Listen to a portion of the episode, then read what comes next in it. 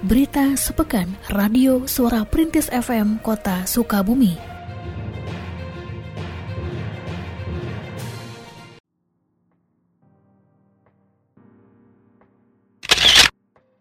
Wali Kota Sukabumi, Ahmad Fahmi, secara resmi menutup rangkaian peringatan Hari Olahraga Nasional atau Hawarnas ke-38 tingkat Kota Sukabumi.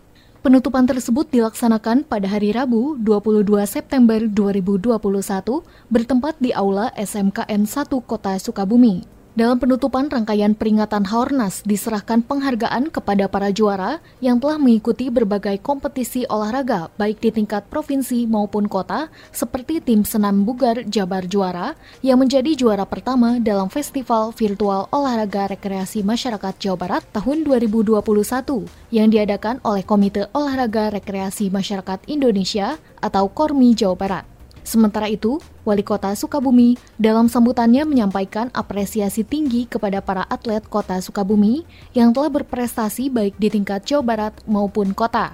Pada kesempatan tersebut, Wali Kota juga menekankan pentingnya olahraga bagi setiap orang karena dengan berolahraga akan meningkatkan kualitas sumber daya manusia yang dapat menimbulkan dampak positif terhadap munculnya kreativitas dan inovasi yang berujung salah satunya pada peningkatan perekonomian masyarakat. Hal inilah tegasnya maksud dari DBON, Desain Besar Olahraga Nasional, yang merupakan tema peringatan Haornas ke-38 tahun 2021. Ya, tentunya pertama kami bersyukur ada perwakilan tujuh atlet, kemudian dua wasit dan satu pelatih dari Kota Sukabumi, baik untuk Peparnas maupun untuk PON yang ke-20 ini. Mudah-mudahan mampu menorehkan hasil terbaik dalam ajang PON dan Peparnas, sehingga mampu memberikan uh, nama baik untuk Kota Sukabumi di di, uh, di bidang olahraga ini. Tujuh orang atlet, dua orang wasit dari kota Sukabumi dilepas oleh Wali Kota Sukabumi, Ahmad Fahmi, dalam penutupan rangkaian Haornas untuk bertanding dalam PON Papua sebagai bagian dari kontingen Jawa Barat. Salah satu atlet cabang olahraga anggar, Pradini mengatakan persiapan sejauh ini berjalan lancar meski sempat terkendala pandemi COVID-19. Alhamdulillah persiapan tidak terlambat meskipun dalam situasi pandemi seperti ini kita tetap konsisten latihan meskipun sempat dirumahkan untuk beberapa bulan kemarin dua bulan dirumahkan kita tetap konsisten melakukan latihan di rumah masing-masing dan kembali lagi ke Platnas sekarang Alhamdulillah tidak ada hambatan Ini pon keberapa yang ikut diikuti? Kalau untuk aku, Alhamdulillah pon pertama kali. Pon pertama ya? Sejak ikut anggar di tahun 2013. Kemarin udah kasih 2019. Tim Jabar, khususnya eh, nomor aku di Sabah Putri, hmm. beregu ke tiga terbu. Hmm. Target di beregu. Di beregu ya? Mudah-mudahan ikut di perorangan. Hmm. Kereta Siliwangi dengan rute Sukabumi Cipatat kembali beroperasi sejak 22 September lalu. Kepala Stasiun Sukabumi, Denny Herdian, saat ditemui Rabu kemarin menjelaskan bahwa saat ini vaksinasi menjadi syarat bagi calon penumpang kereta. Selain itu dijelaskan pula bahwa untuk sementara, kereta Pangrango Sukabumi Bogor belum dapat beroperasi salah satunya karena pengerjaan jalur double track. Terhitung hari ini tanggal 22 September 2021 mengikuti situasi yang ada, kemudian edaran dari Kementerian Perhubungan ini jalan kembali eh, dengan aturan prokes yang masih sama Pak itu memakai masker, kemudian menjaga jarak dan ada tambahannya selama eh, PPKM yang saat ini yaitu harus sudah uh, melakukan vaksin Pak. Minimal dosis pertama dan itu pada saat pembelian tiket harus ditunjukkan uh, surat vaksinnya atau di aplikasi Peduli Lindungi Pak. Dan itu sebagai persyaratan boarding juga ditambah anak usia di bawah 12 tahun belum diizinkan untuk naik kereta demikian Dinas Komunikasi dan Informatika Diskominfo Kota Sukabumi menyelenggarakan rakor atau rapat koordinasi virtual dengan para pengelola media sosial pada Satuan Kerja Perangkat Daerah SKPD di lingkungan pemerintah Kota Sukabumi pada hari Rabu 22 September 2021. Kepala Diskominfo Kota Sukabumi, Yadi Mulyadi, dalam sambutannya saat membuka jalannya rakor menjelaskan bahwa rapat dengan para pengelola media sosial SKPD, selain untuk merekatkan jalinan kerjasama antar SKPD dalam penyebar luasan informasi pemerintah daerah, ditujukan pula untuk menampung aspirasi para pengelola media sosial SKPD agar kinerja penyebar luasan informasi semakin optimal. Rakor tersebut diisi dengan pemaparan mengenai optimalisasi peran PPID atau Pejabat Pengelola Informasi dan Dokumentasi pembantu pada setiap perangkat daerah dalam pengelolaan media sosial oleh Sekretaris Diskominfo Kurnia Rahmandani yang juga bertindak sebagai PPID utama. Selain itu, Dijelaskan pula mengenai peningkatan penyebarluasan informasi melalui teknik unggahan media sosial yang informatif oleh Kepala Bidang Informasi dan Komunikasi Publik Diskominfo, Tantan Sontani. Pada rakor ini, berbagai saran diajukan oleh para pengelola media sosial SKPD, seperti pelatihan yang diadakan oleh Diskominfo bagi para pengelola media sosial dan pembentukan tim pengelola media sosial tingkat kota. Menanggapi saran tersebut, baik sekretaris maupun kepala bidang informasi dan komunikasi publik menegaskan bahwa berbagai saran seperti pelatihan pengelolaan media sosial akan diupayakan dapat terrealisasi dalam program kerja Diskominfo. Ya, terima kasih. Saya ucapkan sebelumnya kepada pengelola medsos ya kemarin saya perhatikan sangat antusias juga dengan e, mereka aktif. Saran-saran mereka sangat membangun kita akan coba tindak lanjuti. Contohnya mungkin kita akan ajukan untuk pelatihan secara rutin pengelola mesos di anggaran Kominfo. Ataupun kalau ada anggaran di SKPD kami Kominfo siap eh, undang kami sebagai narasumber. Dan kalau ada anggaran lebih seperti tadi saran kemarin dari salah satu peserta kita juga akan coba sebagai narasumber yang berkompeten menghadirkan kita juga mungkin nanti akan buat surat ke SKPD ada termasuk di dalamnya selain hashtag juga kita untuk membuat kepala SKPD untuk membuatkan SK pengelola medsos dan juga terjalin erat juga dengan PPID pembantu di tiap SKPD itu. Lembaga Pemasyarakatan Lapas Kelas 2B Kota Sukabumi bersama Badan Narkotika Nasional atau BNN Provinsi Jawa Barat menggelar tes urin dan pengarahan yang diikuti para karyawan lapas pada hari Kamis 23 September 2021. Hadir pada kesempatan tersebut Kepala BNN Provinsi Jawa Barat Brigjen Pol Beni Gunawan. Kepala Lapas Kelas 2B Kota Sukabumi Kristo Victor Nixon Toar mengatakan bahwa kegiatan tes urin diikuti oleh 45 orang pegawai lapas. Kegiatan ini sesuai dengan arahan dari Dirjen Pemasyarakatan Kemenhumham RI dalam rangka pemberantasan peredaran narkoba. Dalam upaya mencegah peredaran narkoba, Kepala Lapas Kelas 2B menyatakan bahwa pihaknya telah lima kali berhasil menggagalkan peredaran narkoba pada warga binaan Lapas Kelas 2B Kota Sukabumi. Yang pertama, untuk meningkatkan lagi sinergitas kolaborasi kita yang selama ini sudah terjalin, semoga ke depan lebih meningkat lagi.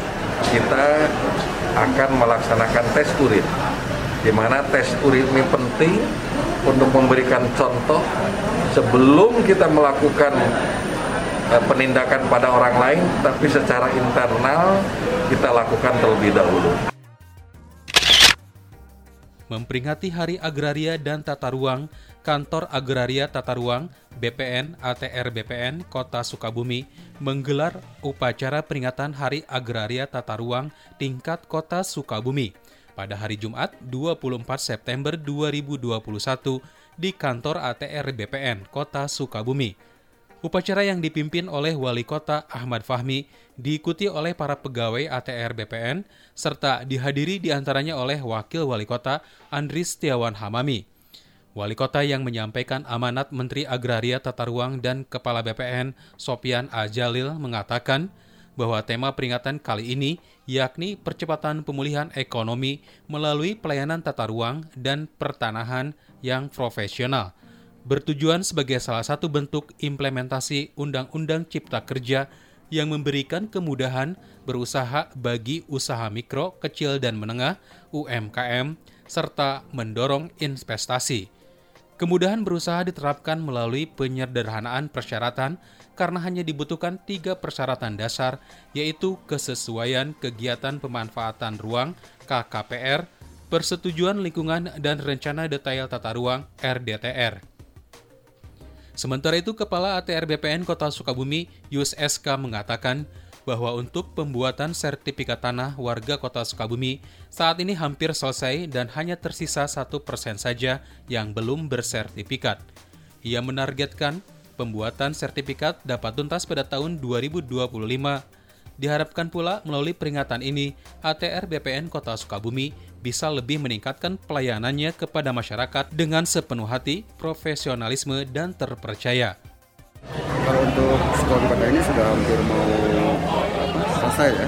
Kemudian semua bidang tanah hampir terdaftar, terukur ya, tersebarkan Ya tinggal mungkin tinggal satu persen kurang yang belum sertifikat.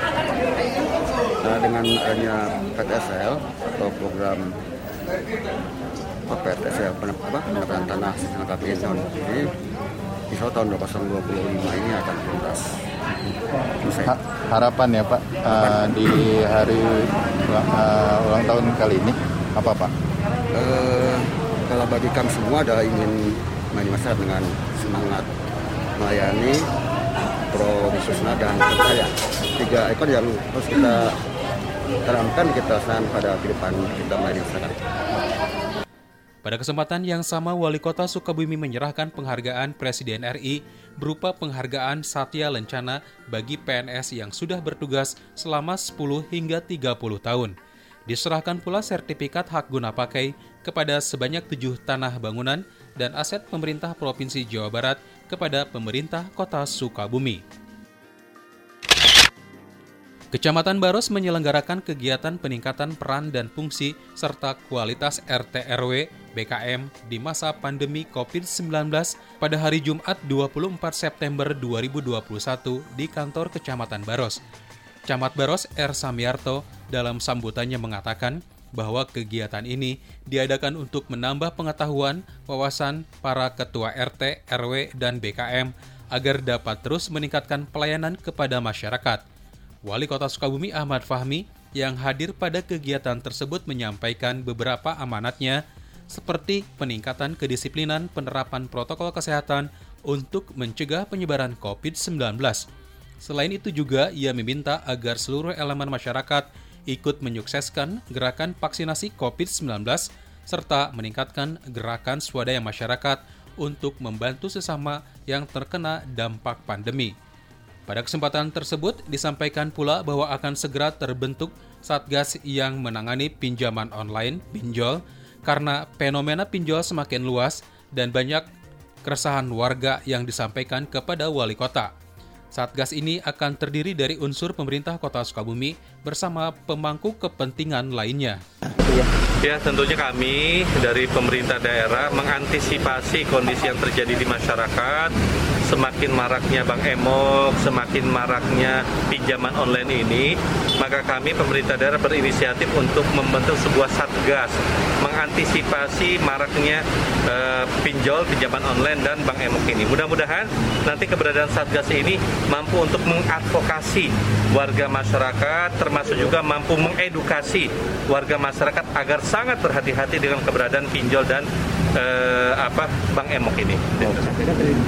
Kenapa? Unsurnya tentu dari pemerintah daerah bersama para pemangku kepentingan yang lainnya, termasuk dari berbagai komunitas yang hari ini juga telah hadir di wilayah Kota Sukabumi. Sebagai salah satu persiapan pembelajaran tatap muka, SMP Negeri 10 Kota Sukabumi pada 21 September lalu menggelar vaksinasi COVID-19 massal yang diikuti 710 orang siswanya. Vaksinasi ini terselenggara berkat kerjasama berbagai pihak seperti Polres Sukabumi Kota dan Puskesmas Benteng serta Sukakarya. Kepala SMP Negeri 10 Kota Sukabumi, Supriyadi, dalam keterangannya menyebutkan bahwa selain vaksinasi COVID-19, dilakukan pula penjaringan data kesehatan bagi siswa sekaligus disebarkan pula informasi berkaitan dengan pembelajaran tatap muka PTM. Hingga 21 September lalu, SMP Negeri 10 belum melakukan PTM, namun telah melakukan simulasi pembelajaran tatap muka. Sekolah lainnya yang menggelar vaksinasi COVID-19 bagi siswanya adalah SMP Negeri 13 yang menyelenggarakan vaksinasi pada 23 September 2021 dengan sasaran 688 orang siswa. Pada tanggal yang sama, vaksinasi COVID-19 massal juga dilaksanakan di SMK PGRI dan sehari sebelumnya vaksinasi dilakukan di SMP Negeri 6 Kota Sukabumi. Mudah-mudahan dengan syariat vaksinasi ini bisa memutus mata rantai penyebaran COVID-19 setelah kegiatan vaksinasi dan terputusnya dari mata rantai COVID ini harapan besarnya tentunya kita bisa beraktivitas kembali normal khususnya di dunia pendidikan kita bisa segera melaksanakan kegiatan pembelajaran tatap muka secara e, terbatas ataupun secara terbuka dikarenakan masyarakatnya sudah divaksin.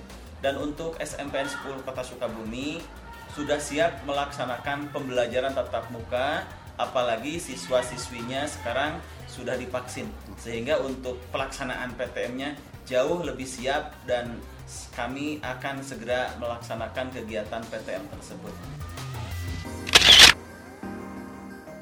Berita sepekan Radio Suara Perintis FM Kota Sukabumi.